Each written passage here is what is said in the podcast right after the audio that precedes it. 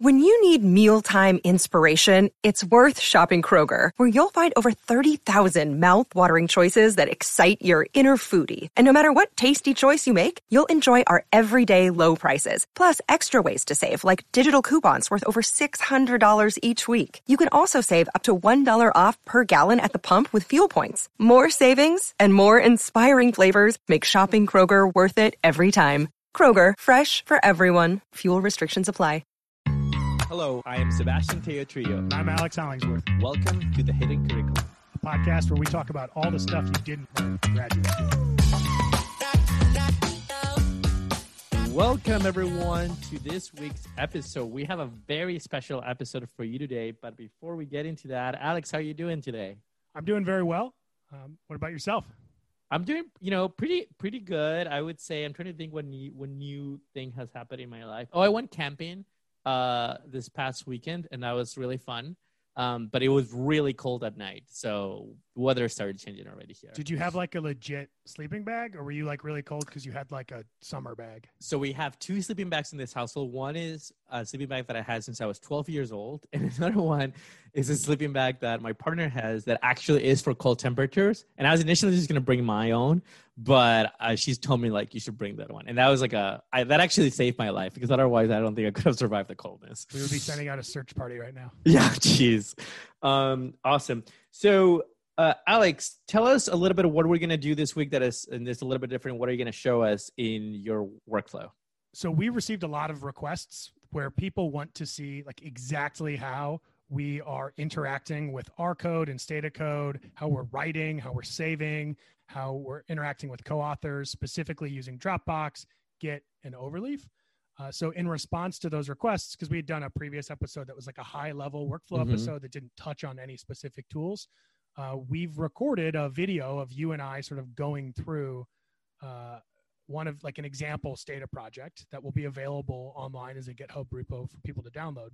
Oh, um, nice! I forgot and, about that. yeah, and and in that recording, we're going to be referencing things on the screen. Now we try really hard to uh, make it uh, accessible for people listening, uh, the people that don't want to watch the YouTube video, um, because this won't be for everyone but uh, we we want to uh, warn people beforehand that we will actually be talking about lines of code or specific things that we're running.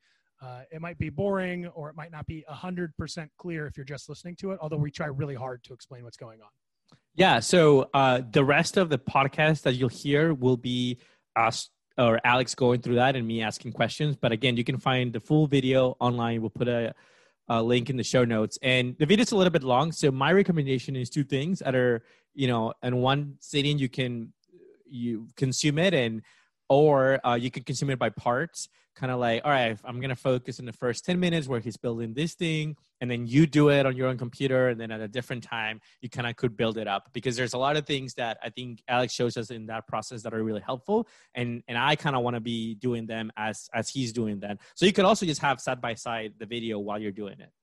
Yeah and then just one last thing. This isn't like some optimal workflow. I think we mentioned that in the podcast. Yeah. This is just one way to do it because people requested to see how we do this. There are ways that are definitely better and ways that are different. Uh, and we'll have other pros and cons. So if you have your own method or a different way of doing stuff, please share it with us. Feel free to record stuff. We'll try to retweet it um, and, and, get it out there as well. Yeah, for sure. Uh, that's great. All right. So without further ado, we will start with the audio from that episode so yeah, so that's what we're gonna do today, and I think we can dive in. Alex, you want to take it away? Yeah, sure. So just to start off, this isn't like some correct workflow, and what this means by workflow isn't like uh, so. In the episode we did before, we tried to stay at a high level and like not talk about specific tools. But we had a lot of questions like, oh, how do you use Overleaf and GitHub? How do you use Stata and R? Like, how do you how do you specifically do this? So I just wanted to show you if I were to start a project today, what I would do and just like any good empirical economist, just like anybody that uh, codes, a lot of this is wholesale taken from other people that had good ideas. Yeah. So I don't want you to think like if there's something really smart in here, it's definitely taken from somebody else, right? so, and it's mostly other people I've co-authored with. So Ivan Rudik, other people that uh, have written really good guides like Julian Reif, and thousands of anonymous people on Stack Exchange. So, nice. um, if there's anything that doesn't work, uh, it's because I probably screwed it up. Or we can blame it on them. No, I'm just kidding. Yeah, exactly. it's the Stack Exchange people. No, no, yeah. they're amazing. Um, so And- I'm just gonna. and, wait, go sorry. And how like do you? Um, I want to ask two questions. One is how long do you think it's been a process that is taking you here? Like, have you not modified anything from about two, three years ago? Or as we know, it's a constant process, and and you're now changing things more than before or less than before. I'm constantly changing and upgrading and tweaking things almost to a fault, I imagine. But like, so for instance, uh, Julian's how to code in Stata guide or whatever he calls it Mhm, came out yeah. recently. And a lot of that stuff in there I had done before. Uh, it was sort of a, affirming of, of processes that I found helpful. But one of the things that I didn't know uh, was that you could just save all of your user written SSC files. So if you use like a user written function like reghdfe in Stata, Mhm. well, you could just save that in a folder and have Stata only access that. So that was something that like Julian recommended. So that's something like basically Ivan and I immediately implemented in our setup. Uh, and it took a little finagling to get to work in, in some settings, but it, it works quite well. All right, so let's dig in. So you're about to start a project. What do you do? Okay, so uh, I basically copy an existing project. I do the same thing for referee reports, for all sorts of stuff. I take something that is working and I copy it and I tweak it. Uh, so what I tried to do today is I tried to make like a totally empty project with like no information. Okay. And w- this stems from a thing that I had sent to co-authors previously that I wanted to show them how I like use data output. Um, Mhm. so like a graph or a table or something and how I interact it or integrate it, excuse me, with LaTeX. So just like honestly, and you can sort of see the date modified here in the 10 minutes before this, I tried to like get all of the files together in like a blank project directory and a structure where I think it would work um, if you were trying to sort of start an entire project, not just showing that one thing. But I Mhm. want to stress I haven't done this. I haven't actually hit run on the do file Oh uh, on anything. So stuff's going to break. I'm going to try to fix it. Uh, we'll edit out like uh, from at least the audio anything that's like really long. But in the video, Right. like if you're interested, we'll like we're not going to like edit the video. You can see all the steps and things that I have to do uh, Mhm. to to fix it up. And explain us. Are you going to explain us these two windows that you have here? What are the difference? Ex- exactly. So uh, one of the windows is a is basically uh, a window to a Dropbox folder that's Oh. titled example project. Mhm. And then the other is a local, fo- well, both are local on my computer, but one is synced via Dropbox. And the other has the exact same name and it's somewhere else on my computer. It's called Example Project. Okay. It's not pertinent that they be the same name, um, but basically one of them is going to be stuff that I want Dropbox to sync. Mhm. And then the other one is going to be stuff that I want to put in version control or not sync at all. Right. So Okay. um, one of them is going to be sort of attached, is, is going to be synced using GitHub, and one is synced via Dropbox. And what's the why not everything in Dropbox? So what I want is a full version history of all of these files in a way that really Mm. accurately integrates differences in code.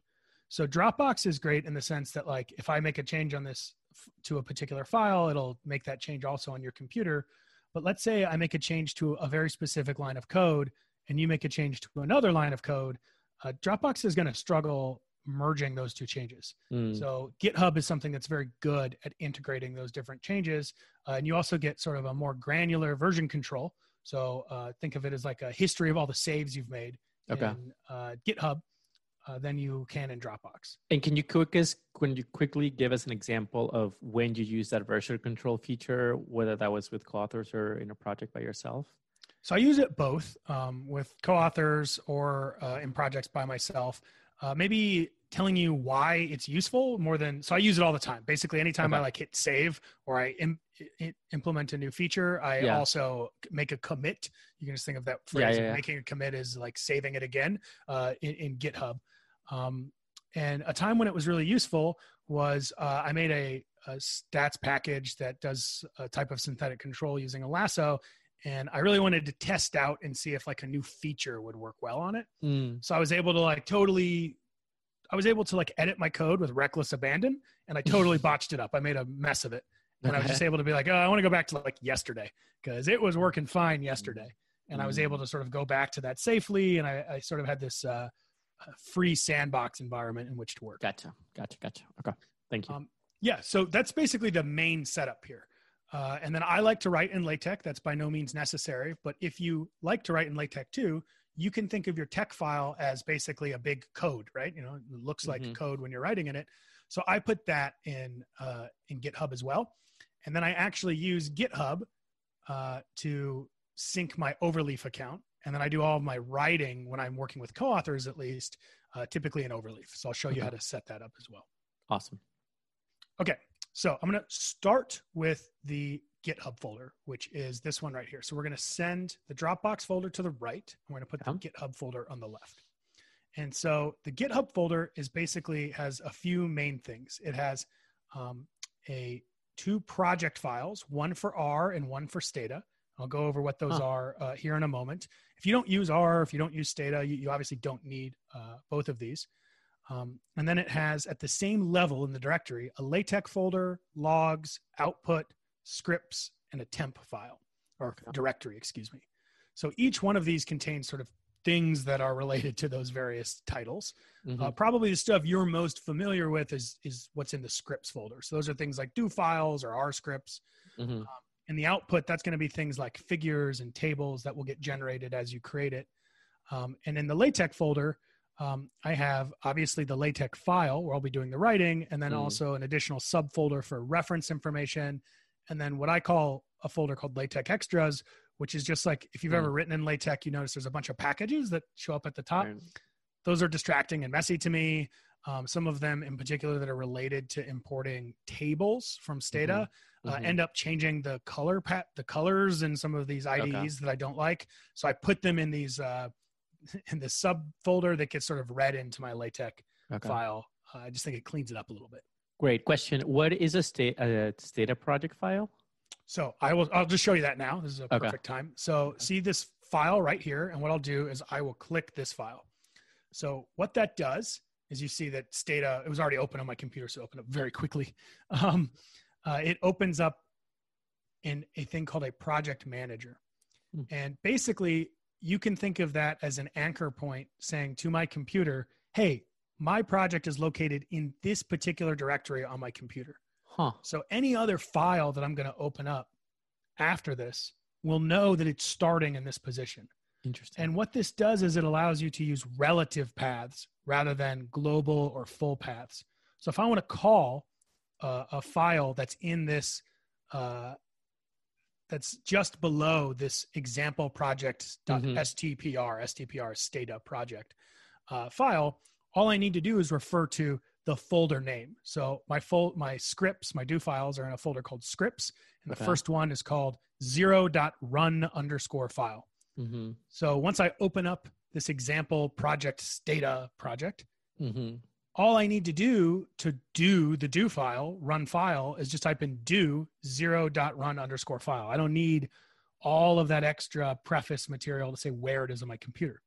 I see. So this is really nice when you're co-authoring, right? I it see, I see. saves the you can sort of use the identical code. So is it like similar to created a do file or a bunch of like directory and globals where somebody would change like uh the file the first file path? Is that is that kind of like the idea or like that's a, exactly right. So um, that's what I used to do. Uh, I used to uh, have every one of the co-authors that I'm working with uh, add to their profile.do, which is something that gets run each time you start Stata, a little command that says like on my computer, Google Drive is located here, or on my computer, Dropbox is located here. And then we could all use dollar sign Google or dollar sign Dropbox or something. right? Our code would be the same. This sort of takes, this replaces the use of globals. Wow. I don't think I knew that. And now I feel like my life is changing. yeah so Stata state of projects is something i also recently learned about from a co-author um, uh, and we use R projects quite a bit and here i'll just at the same time i'll open up R projects for the R, R users here R projects is basically I'm kidding. Just kidding. it's basically the same thing right so you can see here i just opened up this r project file and then uh, R projects is a little nicer in the sense that it automatically is like oh you were in this directory and it shows me all of the files and folders in that directory. Whereas in the Stata projects one i have to actually once i open up the Stata projects file or create it i have to sort of right click and tell it oh please add these files to this project. It doesn't automatically say oh everything around me and like sort of under me in this directory uh, in subfolders needs to be added. Um, so that's the only Okay. difference really between the Okay. two. Interesting. Cool, cool, cool.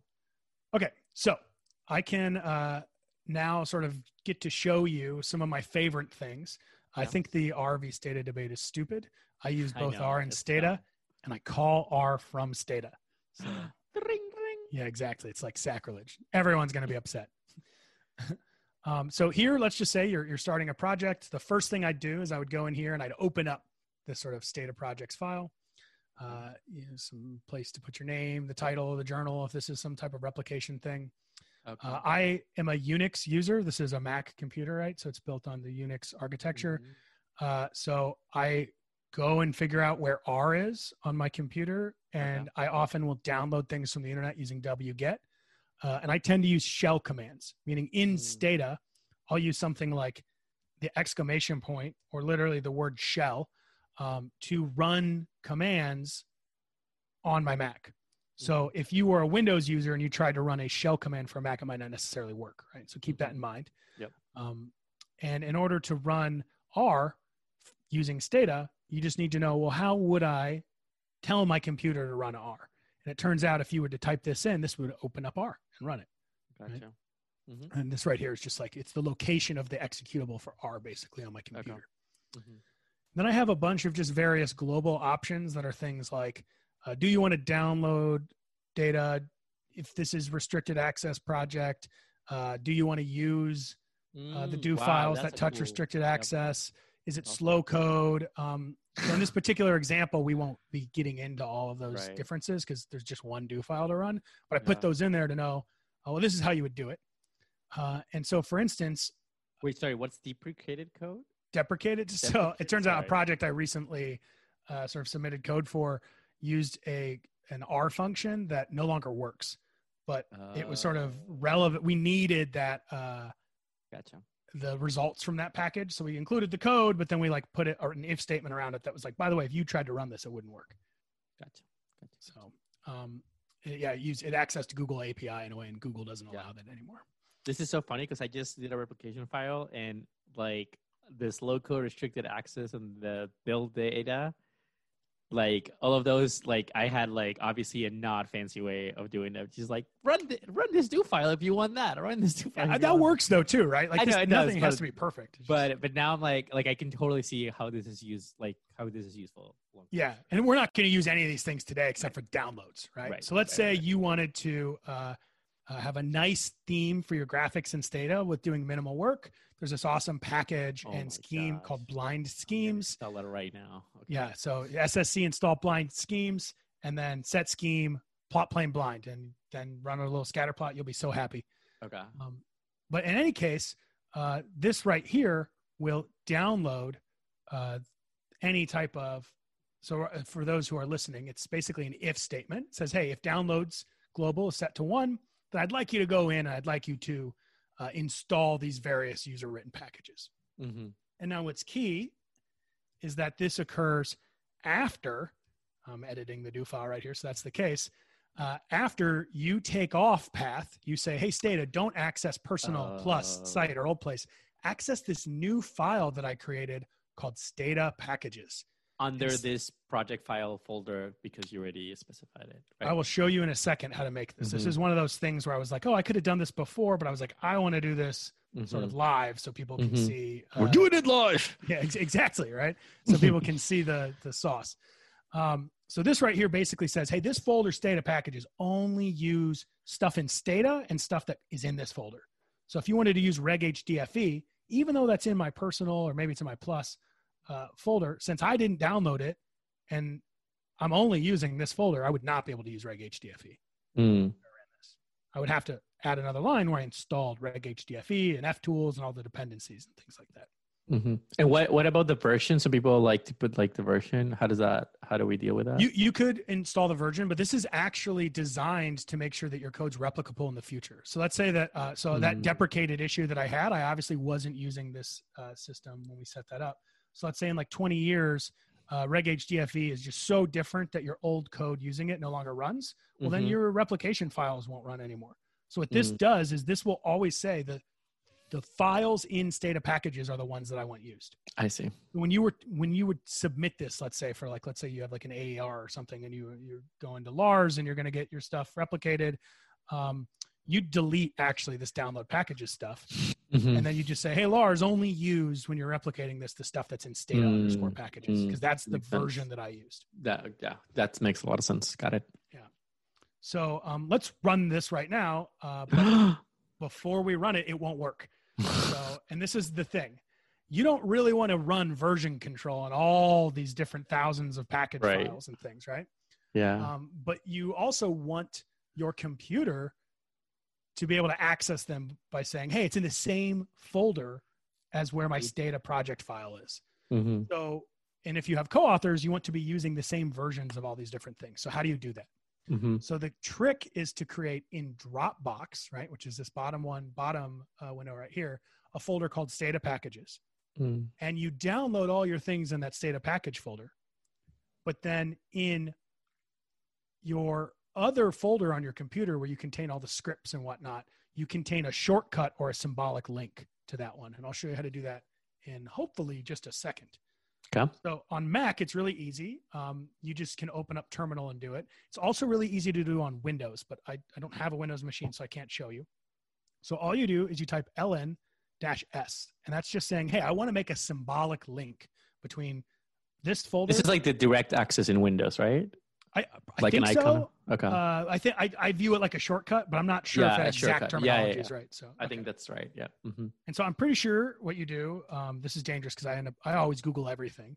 Um, is you basically can just say, hey, where is the folder that I'm interested in making a symbolic link to? So you go to Dropbox, and I'm calling this example project, and then Stata packages. And what I'd love is to make a symbolic link to my GitHub example project folder right there. So I'll just hit enter and bam, you can see now in my GitHub, there's a new thing that says Stata packages and it's got that little arrow right there. Yep. Yep. Okay. And then I'm going to do the same thing right now for R packages um, just because I know I'm going to need that for later on. I see. And what is there a reason why you have to create in Dropbox and call it from our versus from the GitHub folder versus the other way around? So I want everything basically I want stuff in my GitHub folder to be Git to be used on it. And I don't care to know about all of the different changes and basically uh, when you download packages, R packages or Stata packages, thousands and thousands of files will be downloaded and that will gum up your computer will always be looking to for all those smallest changes and all those different files if you put them in git i don't care about those small changes Okay. i just want them in a spot where both my co-authors and i can access and they're sort of static so i like to put them in dropbox for that reason but see. then the scripts the things that i want git to be using are in this github folder hmm so it needs to sort of be at the same level in the same folder in, in order for them to access it Gotcha. where the Stata project file is actually useful. Yep. Okay, so we made that. And now we'll go and we'll download so we can see. Look, we'll open up Stata packages. It's empty, right? Magic. Nothing's see in it. there. And we'll download estout and blind schemes real quick. It, what are you running this do file or file? I'm sorry. Is that a do file window in Stata? Like, what are you using? It's a Stata project window that shows you the do file. Uh, Stata. Okay. but you can see now. So this ran. It Yep. seemed oh downloads was set to zero. So it ran, but nothing happened. Right. So as soon as I turn my option on for the downloads to run, Right. it's running, and now it's downloading estout, and then it'll be downloading blind schemes right wow, afterwards. claps. Let's do claps. It worked. And see, you can see here it says installing into Stata Dash mm-hmm. packages. So now if I see it. from the Dropbox window, I look at Stata packages, like oh wow, it has a whole bunch of files and things in there now that were just downloaded when I SSC Wow. installed those two packages. 10 out of 10. So well, that's that's the first one we ran without error, but we'll see. There's a lot more. 10 out of 10.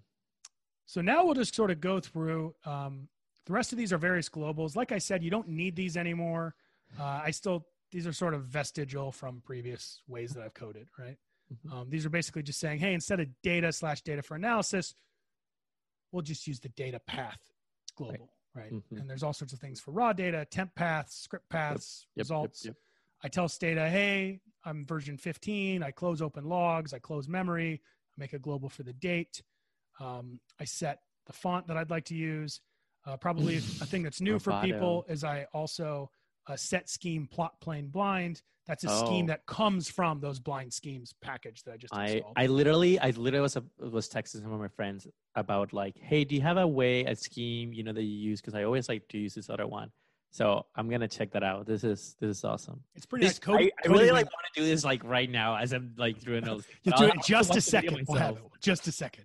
Yeah. Um, so Coady Wing showed me this, so it's great. gotcha. um, and and and, then I- this is the one that has like it's great for people who are colorblind. I think. correct? Allegedly, um, I am not colorblind, so I cannot evaluate that. Um, but yes, it's designed basically for people that are colorblind. Gotcha. Amazing.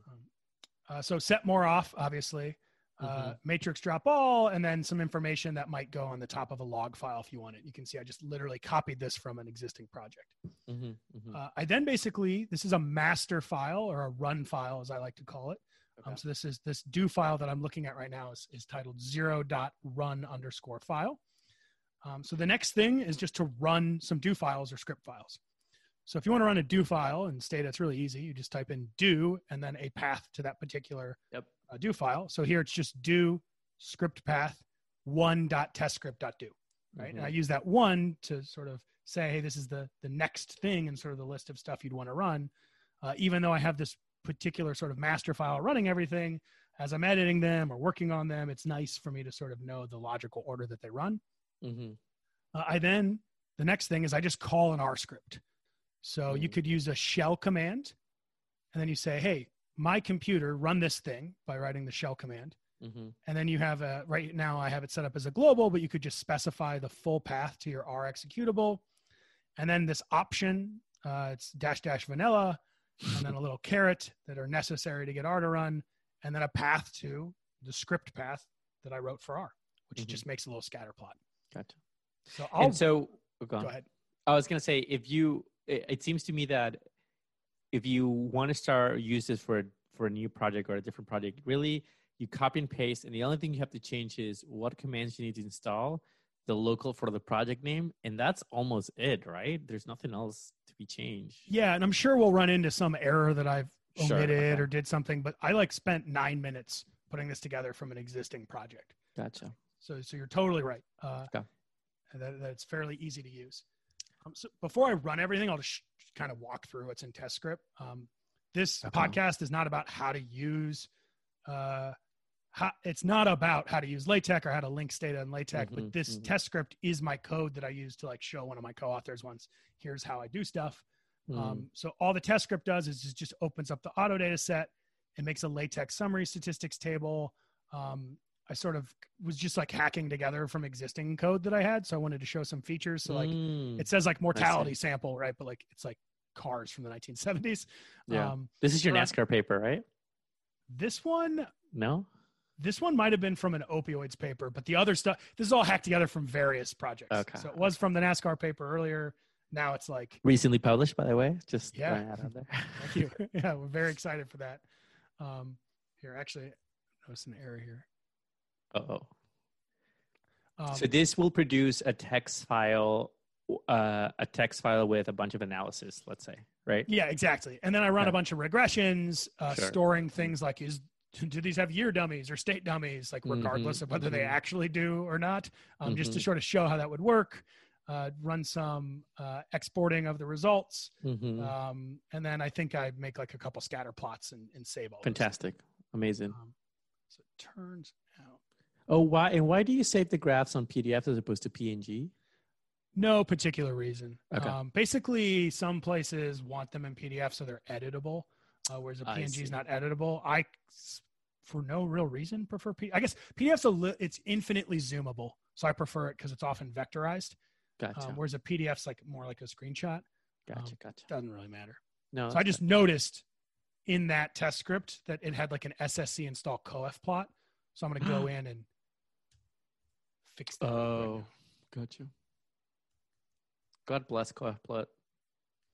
Yeah, so now I don't actually use Coefplot anymore. I, I, I, I like mimic it by like storing all of all of the different results. Yeah, I actually I, I kind of slowly moved away from from Coefplot. yeah, it's just used it not for a while as flexible, but it's it's a great push in the right direction. Yeah. Okay, so whatever, I'm going to run this right now, and then I'll also before I actually before I run it, I'll show you what's in the R project. the R project is really simple. Um, probably the only thing that is new to people who use R frequently. Uh, so first of all, my one my co-author uh, Ivan hates that I put this clear memory thing beforehand because apparently Okay. that's a sign of a bad coder. So I am a bad coder by including this. Um, Because you're a bad coder. yeah, like do, do, do, do. yeah, um, uh, yeah, and that's where we just lost half the listeners. Um, or we and we won half of them too. You know. yeah, exactly. It's hard to know. Um, is basically this uh, changing the location of where the R package is uh, is this line right here. So this is just doing the same thing as Mm, all those okay. minus personals and uh, adding of Stata packages uh, from the Stata thing. This is just saying, hey, only look in this folder R packages. Uh, and then if you don't know about Pacman, get Pacman. Pacman rocks. It's package manager for R. Uh, and basically you just install Pacman and then you say, hey, load up this package. And if you don't have it, it'll load it, mm, which is phenomenal. wow. Um, Wow, you're all- truly bilingual. just slowly learning, right? Um, if, if- if Google didn't exist, I don't think I could do anything. Fair enough. Um, and then all this does is there's a, a, a diamonds data set. It's a lot like if you're a Stata user who uses the auto data set to sort of Mm. do minimum working examples. This comes with ggplot. It's the, the graphics sort of engine that a lot of people Mhm. use in R. And it's just information about diamonds, like price and cut and quality. Um, so, and then all I did is I set up a little quick scatter plot of price against carat. Uh, and then we're going to save that here as a PNG. Mm, hmm hmm Okay, so let's. This is the magic moment, Sebastian. Drum roll. hit the, hit the run file. We'll see if everything runs. Uh, so downloads is still set to one, so it's re-downloading everything. Oh, okay. Fair enough.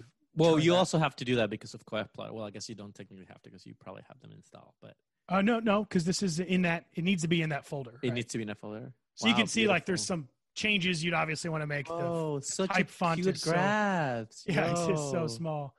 Um, That yeah, the fonts are small, but like they look super clean.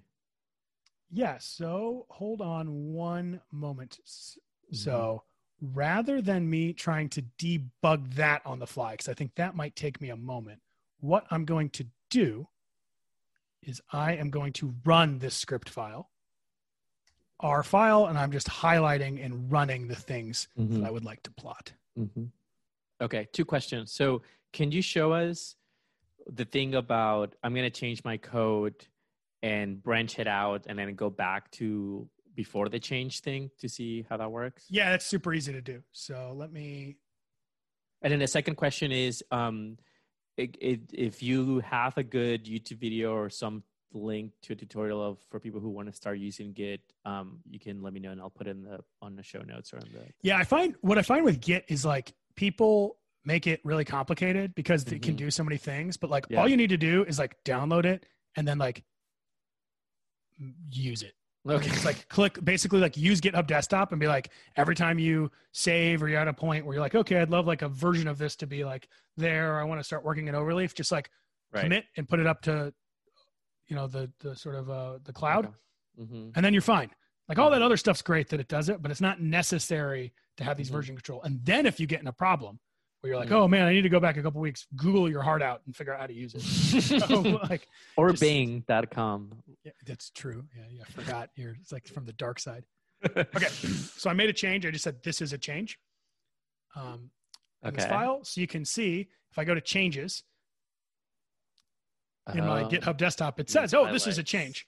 Now I could update this to the master branch, or I I could see. create a new branch. So often we'll call this like the dev branch or something. So like that's some development code I'm working on. Gotcha. And then you could change like, well, do you want to be, do you want to put this in the master or do you want to bring all the changes to this dev branch? So now I'm in the dev branch. Let's say, uh, so I'll say like update test script one, publish Mm. it. So now the branch is up there. So I'm working in this dev branch. Everything's great. Mhm, And I'm like, you know what? I want to, I want to go back to that thing that was working really well. So all you need to do is go up to the branch, switch back to master, and then you'll actually notice if I open up this do file, that change isn't there anymore because I never Mm. added that change to the master Wow. branch. And then if I go over here and I'm like, oh, let me go to the dev branch, open this up, ooh, that changes there. So Wow. it literally changes the files on your computer 10 out of 10. based off what branch you're in. Yeah, that's amazing. That's great. Well, this is awesome. I feel like I've learned a ton. Um, and listeners from the podcast, I would, I would. This is a long episode, so what I would recommend is to listen it by parts or go check the video and like you know you don't have to do this all in one sit in, but um, you can just do it by parts, and that's I think a really good way to consume it. But any any other final thoughts, Alex? No, no, I'm good. Um, maybe we should add a note to the beginning that it's a long episode too. I, I yeah, maybe we should. or maybe I'll in the description. I'll I'll add an episode a note about that. Uh, great. This is awesome. So that was Alex workflow for particularly coding and, and to start analysis and that output. Obviously, there's other other types of, of things like workflow from like writing a paper or how to handle email and all the stuff like that that we'll be touching in the next few episodes or podcasts. But uh, this is our attempt to do that. Uh, every week we do a recommendation of the week. This could be anything: a tip, an abstract concept, a book, a song um, that we think will make your uh, week better. Alex, what is your recommendation of the week? Okay, so I'm trying to stick on theme right here. Um, I think when people are coding, something that they screw up with is they start at the end. They have a particular problem and they want to know how to solve it. But one thing I've learned from uh, many hours on Stack Exchange is that a minimum working example is the way to go, right? Mm-hmm. Find out the smallest way that you can replicate your problem then figure out how to solve that. And the same thing goes when starting a project from the ground up, too, even if you don't have an area you're trying to solve. Figure out how to make it in the simplest way and then slowly add the builds, bells and whistles. You'll be much happier. Mm-hmm. Amen. I like that. That's great.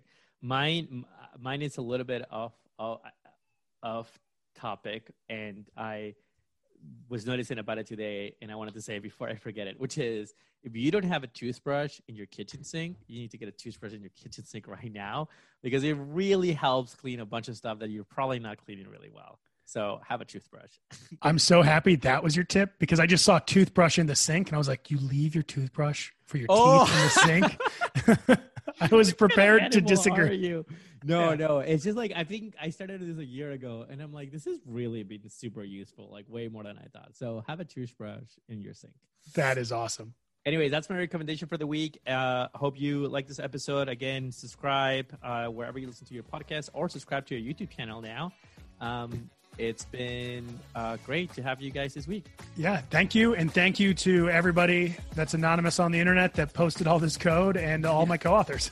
that's right. Awesome. See you guys. Bye.